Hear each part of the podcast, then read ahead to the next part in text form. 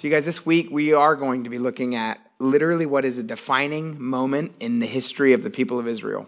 It's still a defining moment. It's the reason this particular plague is the reason, you guys, that we're going to be doing the Seder on April 1st. Without this plague, without this moment in history, you guys, there would be no such thing as a Seder. There would be no such thing as the Passover. So it is a very defining moment.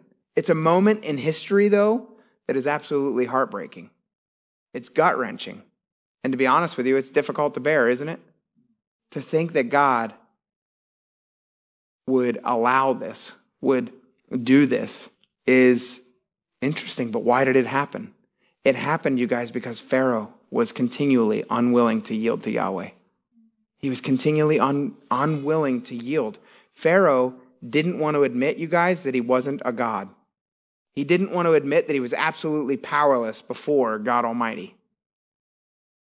So, when we look at these things, there's a lot for us to cover and discuss tonight. And to be honest with you, I'm praying that we just don't look at this and walk away and think, yeah, Pharaoh was a putz right? Like that Pharaoh was just a wrong for disobeying God. Was he? Yes, he was. But if that's the most we take away, then I think we're missing the things that the Lord actually wants to show us.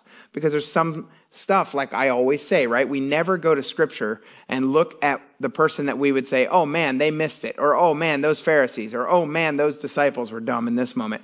No, I always want to come to scripture and look at it and say, what God are you trying to show me? God, what areas that I maybe am I being dumb? God, what areas are maybe I, maybe am I being so arrogant? Right?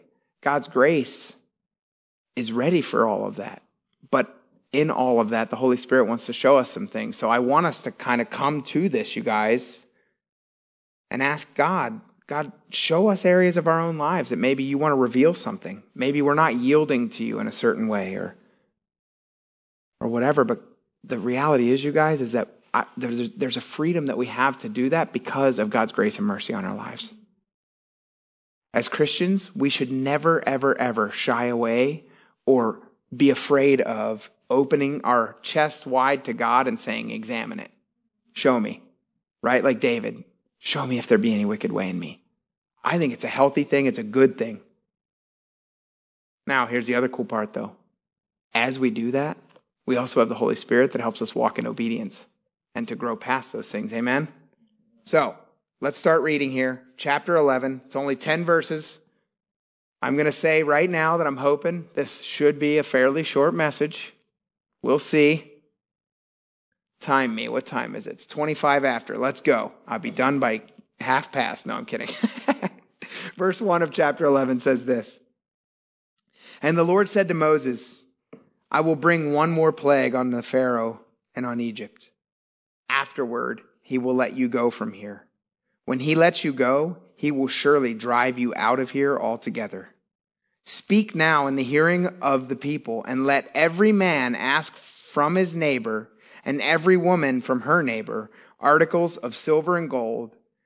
And the Lord gave the people favor in the sight of the Egyptians. Moreover, the man Moses was very great in the land of Egypt, in the sight of Pharaoh's servants, and in the sight of the people.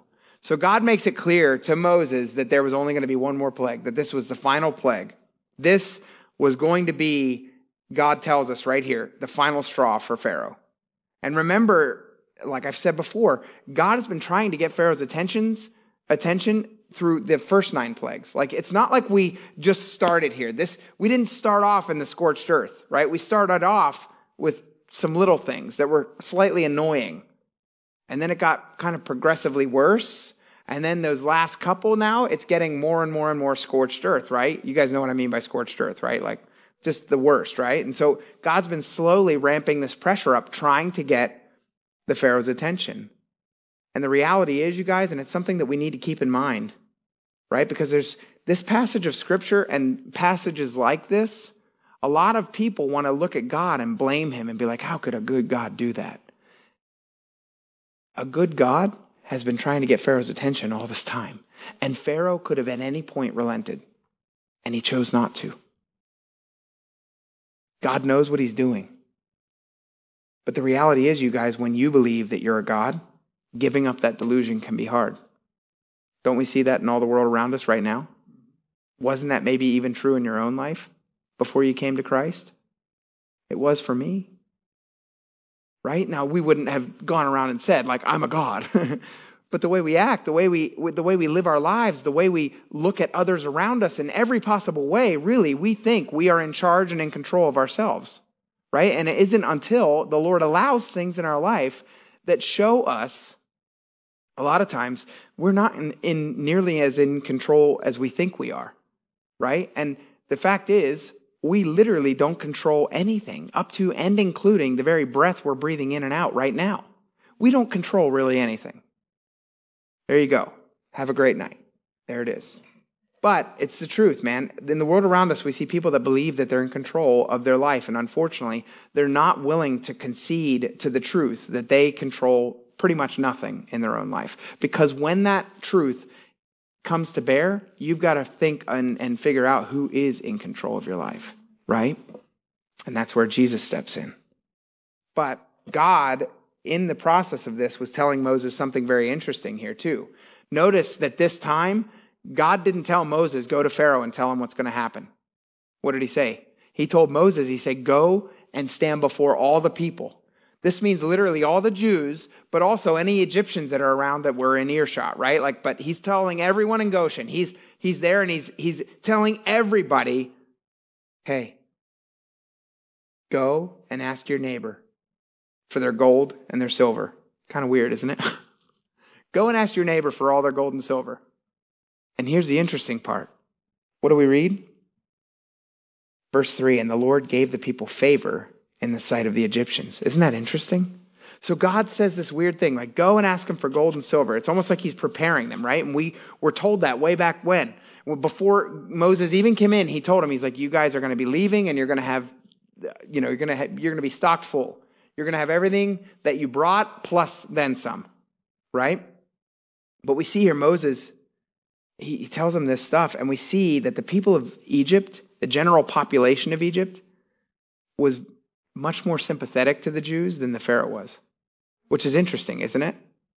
You guys understand and see how sometimes the political system of a country can be very, very drastically different than what the actual people think? I think I don't have to draw that conclusion too, too clearly, do I? So we, we don't have to look very far to, here to see that like the people of Egypt realize, man, these Jews, they're getting the raw end of the deal. There's something happening here that's not right.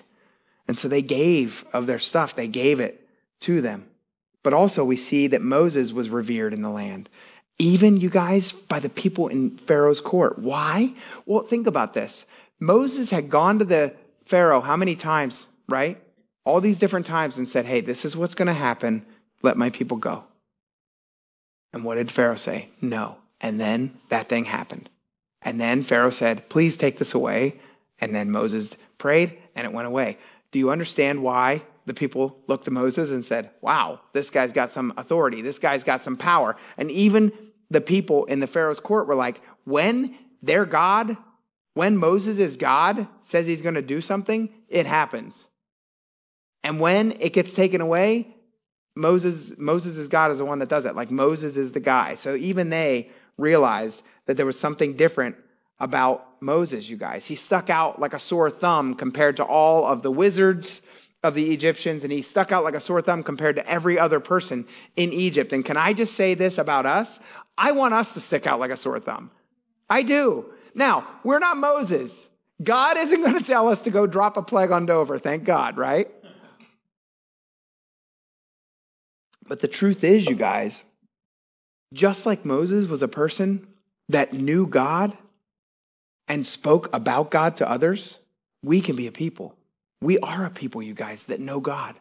Are we speaking about God to others? Just like we uh, are, you know, or that Moses was a person that looked and lived differently compared to everyone around him, you guys, same thing with us. We can look and live differently than those around us. So I'm not saying be like Moses, but in a way I am. Stick out like a sore thumb. Don't look like everyone else around you. Don't kowtow and play along.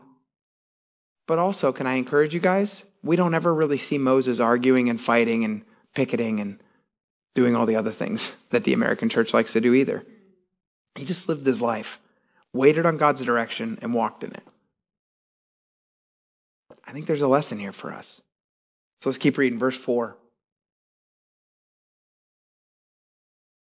Verse 4 says, Then Moses said, Thus says the Lord, about midnight I will go out into the midst of Egypt, and all the firstborn in the land of Egypt shall die. From the firstborn of Pharaoh who sits in his, on his throne, even to the firstborn of the female servant who is behind the handmill, and all the firstborn of the animals. Then there shall be a great cry throughout all the land of Egypt, such as was not like it before, nor shall be like it again. So God told Moses to announce what was going to happen in the hearing of all the people. So he's there, he tells all of them, look, this is something that was not, you know, necessarily kept secret from the Pharaoh and his court, but he also didn't go to Pharaoh and tell him, right? He just announces it to everybody that could hear. So I'm sure it made it to Pharaoh's ears quickly. But the fact is, some of the previous plagues we know that Moses said specific or he was Moses was told to go and tell him, but this one is just something that's just going to happen. But here's the cool part. God is making it clear through Moses to anyone that would listen. And I need you guys to remember this. Do you remember that God had told Moses that this is exactly the way this was going to go before he even went into Egypt? Flip over with me to Exodus chapter 4. Exodus chapter 4, verse 21.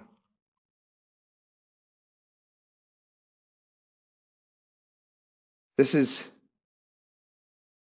Moses after the burning bush. He goes back to Jethro, right, his father in law, and he says, Hey, I need to go to Egypt and see uh, what's going on back there. And then in verse 21, says, And the Lord said to Moses, When you go back to Egypt, see that you do all those wonders before Pharaoh, which I have put in your hand, but I will harden his heart so that he will not let the people go. Then you shall say to Pharaoh, Thus says the Lord, Israel is my son, my firstborn. So I say to you, Let my son go, that he may serve me. But if you refuse to let him go, indeed, I will kill your son, your firstborn. God made it clear before Moses even entered Egypt that this was going to be the final straw. This was going to be the thing that he would do if he didn't let his people go. And that's a key word, if. Now, did God know that he wouldn't? Of course he did. God knew that. But do you understand the grace and mercy that God continually poured out over and over and over again on the Pharaoh? Guys, this wasn't just going to be either Pharaoh's child. It wasn't just going to be the firstborn of Pharaoh. It was going to be the firstborn child of every Egyptian person, from Pharaoh and all of his top echelon people to literally the simplest and poorest female servant. All of them. All of them were going to lose their firstborn child. Why? Because of the pride and the hubris of one man. God is continuing in this, you guys, to come against the pantheon of false gods. We've been talking about that with every one, right? We see this Egyptian God that was kind of brought to bear, like the fact that like the Egyptians had to look and be like, man, our God is powerless compared to Yahweh. This is no different, you guys. This God that God that that this face, false God that God was coming against here was actually a goddess, right? It was Isis. You guys ever hear of Isis? Not the terrorist organization. Isis, the goddess, was actually kind of gross. It was the sister and the wife of the false god Osiris. That's disgusting. But she, her job, you guys, was to protect children from harm and death. God used this plague to show that worshiping her was absolutely worthless, just like he showed Seth and Ra and every other god to be completely worthless. This plague didn't just include all the firstborns, uh, children from each family, though. Did you guys also notice that it also included the firstborn of every animal in Egypt? Every animal that was an Egyptian animal, Egyptian owned animal, would lose its firstborn. So, need you to hear this. We already see that we've got this complete decimation already, right? Through all the locusts and the frogs and the right? Everything that's happened already, all the darkness and just, you know, everything just destroyed. There was nothing left, really. And yet we see that even after the horrible blow to the economy through the fruits and the grains and the vegetables and the green, basically every green thing is gone, now even the animals are going to suffer. So, what is the animals to them? Supply of meat, milk, right? Animals bring a lot of different things. They're also workforce. When you're losing the firstborn, you're literally losing the next generation. So, this is something that's going to impact them for a long, long time. It's, it's crazy to watch it. God brought Pharaoh to his knees economically, socially. And how, why do I say socially? Well, it's clear since all the Egyptians were giving up their gold and silver that they were not in agreement with Pharaoh on this. They, they didn't agree with the Pharaoh. They were not happy with the direction the Pharaoh was going. For obvious reasons, they're suffering all these things because of the Pharaoh. He brought Pharaoh to his knees physically. He had to suffer through all those plagues as much as everybody else did. And he brought him to his knees emotionally. I want you guys to think about this. What is about to happen? He's going to lose his son. Think about this Pharaoh, a god, quote unquote. Little g, God. His son, little g, God, that's going to take the reins. And God, Yahweh, took him out. This wasn't just something that was going to affect him in this moment, you guys. I mean, I praise God that I never had to endure that, but I can't imagine losing a child. But the reality is, is I'm sure that's something that sits with you for years to come. Maybe for the rest of your life, right? I mean, this is something that God is bringing Pharaoh to his knees. Why? Because he is so prideful, so arrogant that he's not willing to submit. Verse 7. It says, But against none of the children of Israel shall a dog move its tongue. That sounds weird. Against man or beast, that you may know that the Lord does make a difference between the Egyptians and Israel. And all these, your servants, shall come down to me and bow down to me, saying, Get out and all the people who follow you. After that, I will go out. And then he went out from Pharaoh in great anger. So, just as we had seen in these previous plagues, you guys, the Jews, some of the previous plagues, we see that the Jews are not going to lose not one of their children or of their livestock. None of their stuff is going to be touched. Now, we're going to look at next week, there had to be some effort put forth for that to happen, right? We're going to look at excuse me, the idea of the Passover, and we're going to look at the, the, the things that they had to do in order for that to be true for them. But, and I need you to hear this, they had to put some effort to it, but what was their effort? Their effort was done in faith that God was going to do what He said He was going to do. So there's always this element of faith. Even in the Old Testament, we see it throughout. Abraham stepped out in what? Faith. Moses is walking in faith, right? We see that even here, there's this faith that they have to put in to this for it to be true. And we're going to talk more about that next week. But I want to talk a little bit about this phrase, a dog not moving its tongue against man or beast. A little weird, isn't it? It's a little bit of an odd statement. Here's what it literally means it means that a dog wouldn't sharpen its tongue against man or beast. That doesn't really help us, does it? What does it mean?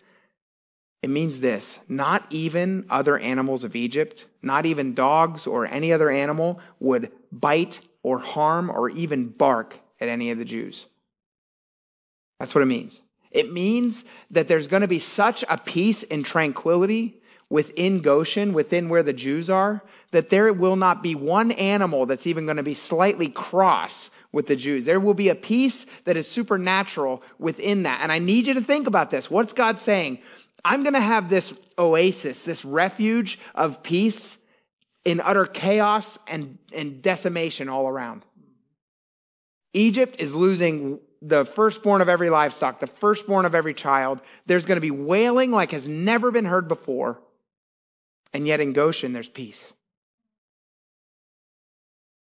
Think about this.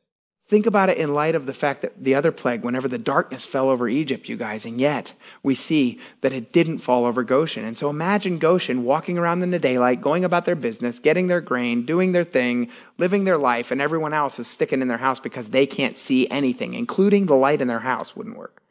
Everything was supernaturally dark in Egypt, but in Goshen, it was like this wide open thing that was no big deal. Think about the darkness and the light. Now think peace and chaos. It's a similar principle.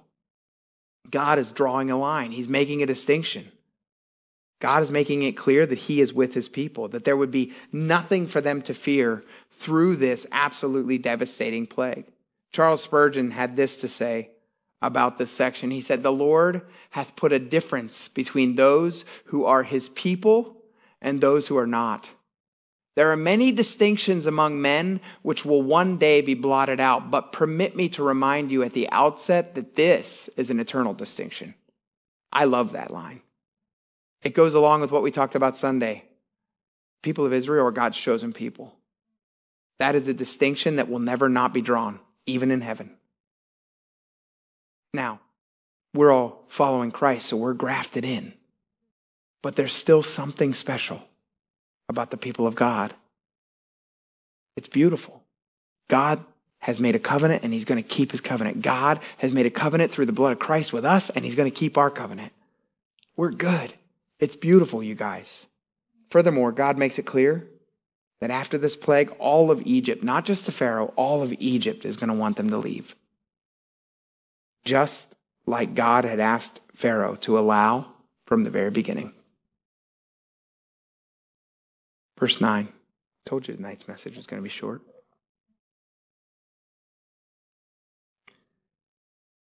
It says, But the Lord said to Moses, Pharaoh will not heed you, so that my wonders may be multiplied in the land of Egypt. And so Moses and Aaron did all these wonders before Pharaoh, and the Lord hardened Pharaoh's heart, and he did not let the children of Israel go out of his hand, out of his land. So this kind of end part of this verse is kind of referring to all this whole time, right? Because we've just been told that they will be leaving after this, this particular plague. But what's he saying? Even when they're leaving, Pharaoh's not going to be happy about it. You get what he's getting at? He's not going to want you to go, but he's just going to let you go because he's like, I can't endure anymore. Like he submitted, but not really in his heart. That's what God's trying to say. And so we see here one of the reasons I think that God didn't bother to warn Pharaoh in this one because his heart, you guys, was completely hardened to what God was saying. We see four times in these last in these last chapters that we've been covering, four times that God's it says that God hardened Pharaoh's heart. Do you guys realize that we also see seven times that it says that Pharaoh either started with a stony heart and then continued to make it more hard towards God? And so I think this is just God allowing what was already happening in Pharaoh's heart. Because again, let's get back to this. And I need us to get our head around this because Pharaoh is not that much different than many, many people in the world today. And guess what? God is capable of softening a, stony, stony heart. So no one is beyond, but at the same time, there are people that will continually choose and choose and choose and choose until the day they die. I mean, the fact is, you guys, there will be people in hell. There already are, and there will continue to be. Why? Because some people just don't want to submit. Now, Christian, I think that pretty much means nothing to us. Do you know why? We don't know who those people are.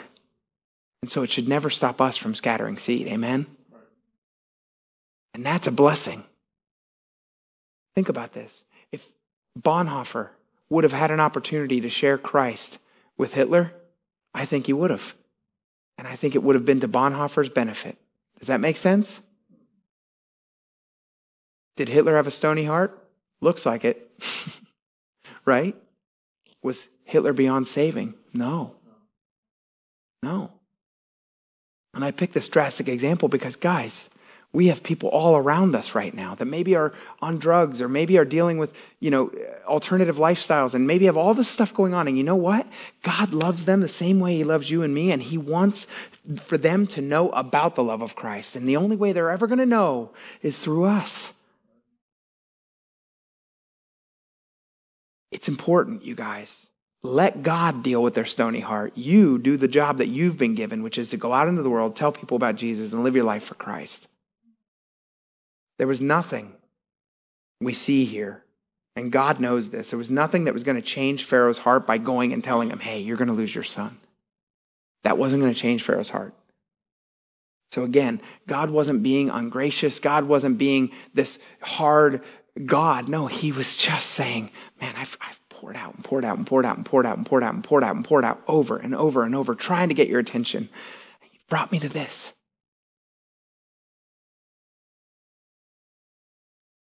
I think it's sad. It breaks my heart. Doesn't it break yours? How often do we look out into the world and see people just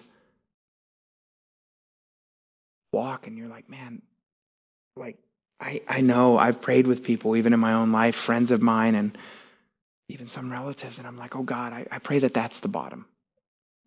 I pray this time in jail is your bottom.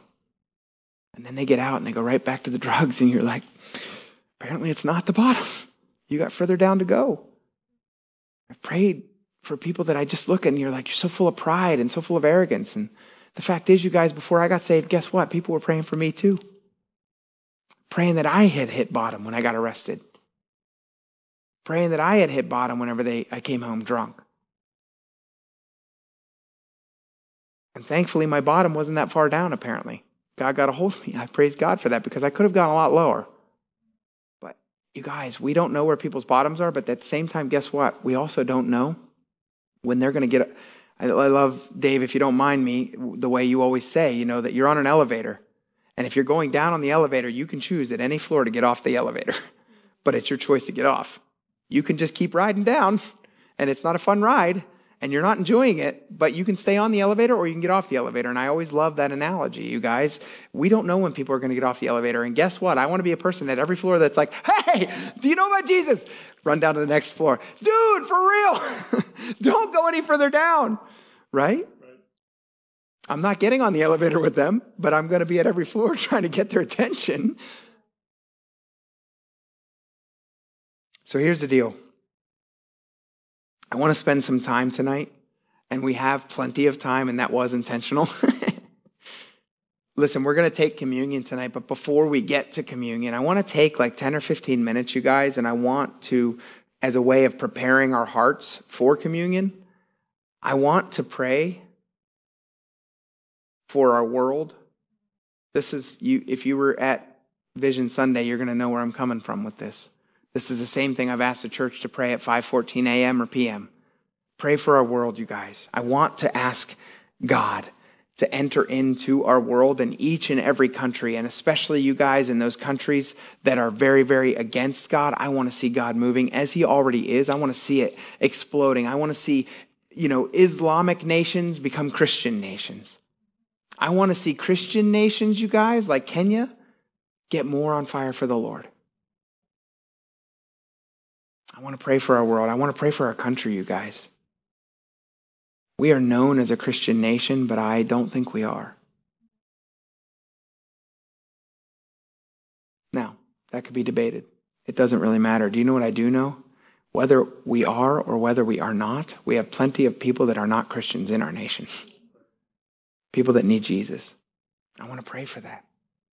And I want to pray for our seacoast area. I want to ask God to just pour out, to bring revival here in Dover and in our seacoast area. And I want to ask that God would do that and bring about an awakening in us as Great Bay Calvary to take these hard hearts of many and soften them. And do you know where that starts, you guys? Right here with us. It starts with us.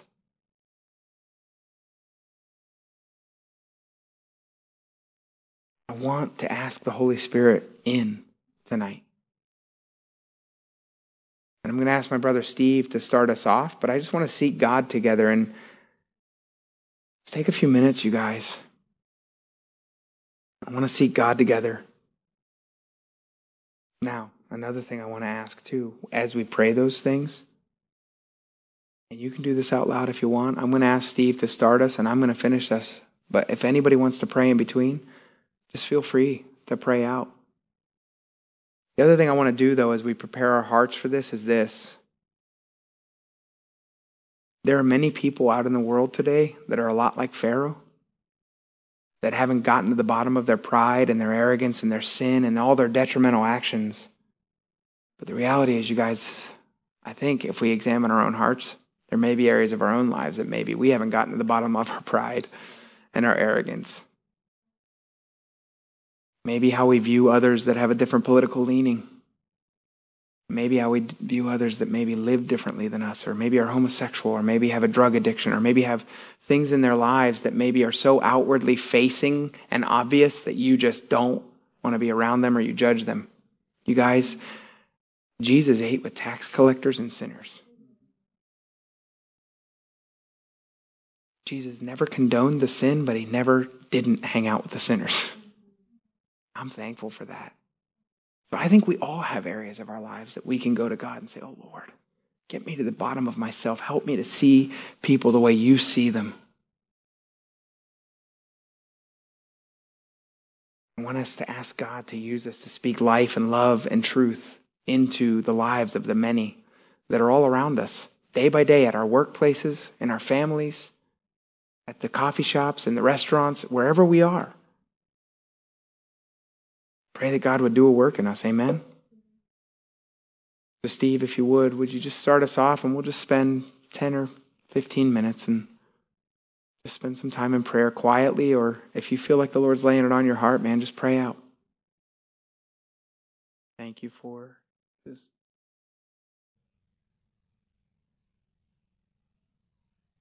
The fact, Lord, that we have the freedom to come here and to pray, to seek your face like this. Lord, there are so many countries that don't have that freedom, and Lord, they they take advantage of it anyway. God, they still spend time, and they still, Lord, come together in in uh, so many countries, Lord, like China and Iran, Lord, secretly. God, I thank you that we have the freedom here to do this openly, but God, I'm asking, Lord, would you, would you, God, just continue the work that you're doing in these countries? That are against you, God, to just continue to grow and Father, to, to for the church to just thrive there, Lord, for people to see the truth of the gospel message, God. Lord, I pray that over the entire world, Lord, we do ask, Lord, would you bring revival? Would you revive your people? Would you revive, Lord, your church worldwide, God? We are all in need of more of you, Holy Spirit. Lord, we need your power.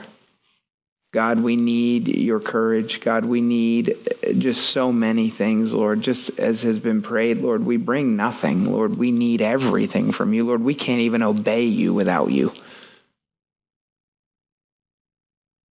God, I pray for lives that are submitted. Lord, not out of fear of some retribution, Lord, but also not out of a desire for some extra star up in heaven. Lord, no, just because it's our reasonable service to just serve you with our whole lives, to give our entire lives over to you. God, I pray, Father, for our country. God, we are so divided.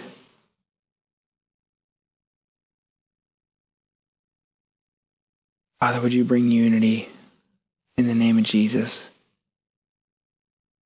Would you bring people to the realization that all of the things that we argue and fight over are so worthless eternally? Would you help us as your church, Lord? And I say specifically, Lord, to Great Bay Calvary, Father, would you help us to see people the way you see them? Lord, I ask if there be anyone in our church or anyone here tonight, even, Lord God, that just struggles with certain lifestyles or struggles, Lord, to um, not feel anger or judgment or whatever towards other people, Lord, I'm asking, Father, would you help us to see the sin for what it is? Yes, Lord, and speak truth in love, but God, not to look at the person and think anything less than a child of God.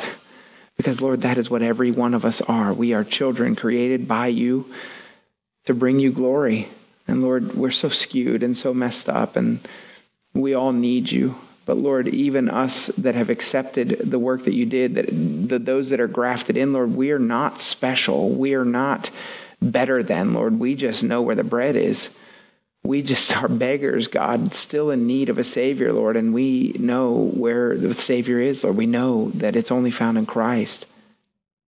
Help us to be people that stop looking around us and thinking less than, and be people, Lord, that start looking around and seeing opportunity. Lord, seeing a harvest that's ready to be harvested.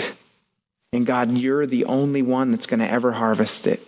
God, help us to reap. Help us, help us, God, to, to sow, Lord, and to reap when you, Holy Spirit, lead us to those places, Father, to be able to minister and, and, work, and, and, and speak into the lives of others. God, have your way in us.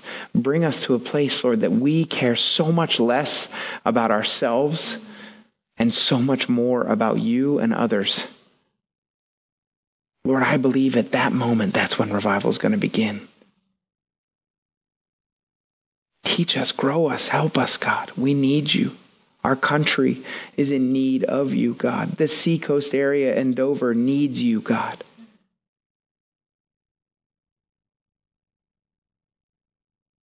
Give us wisdom. Help us, Lord.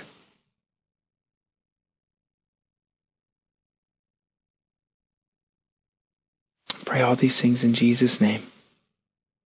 Amen. Thanks so much for listening to this message from Great Bay Calvary Church in Dover, New Hampshire. We're so glad you found us.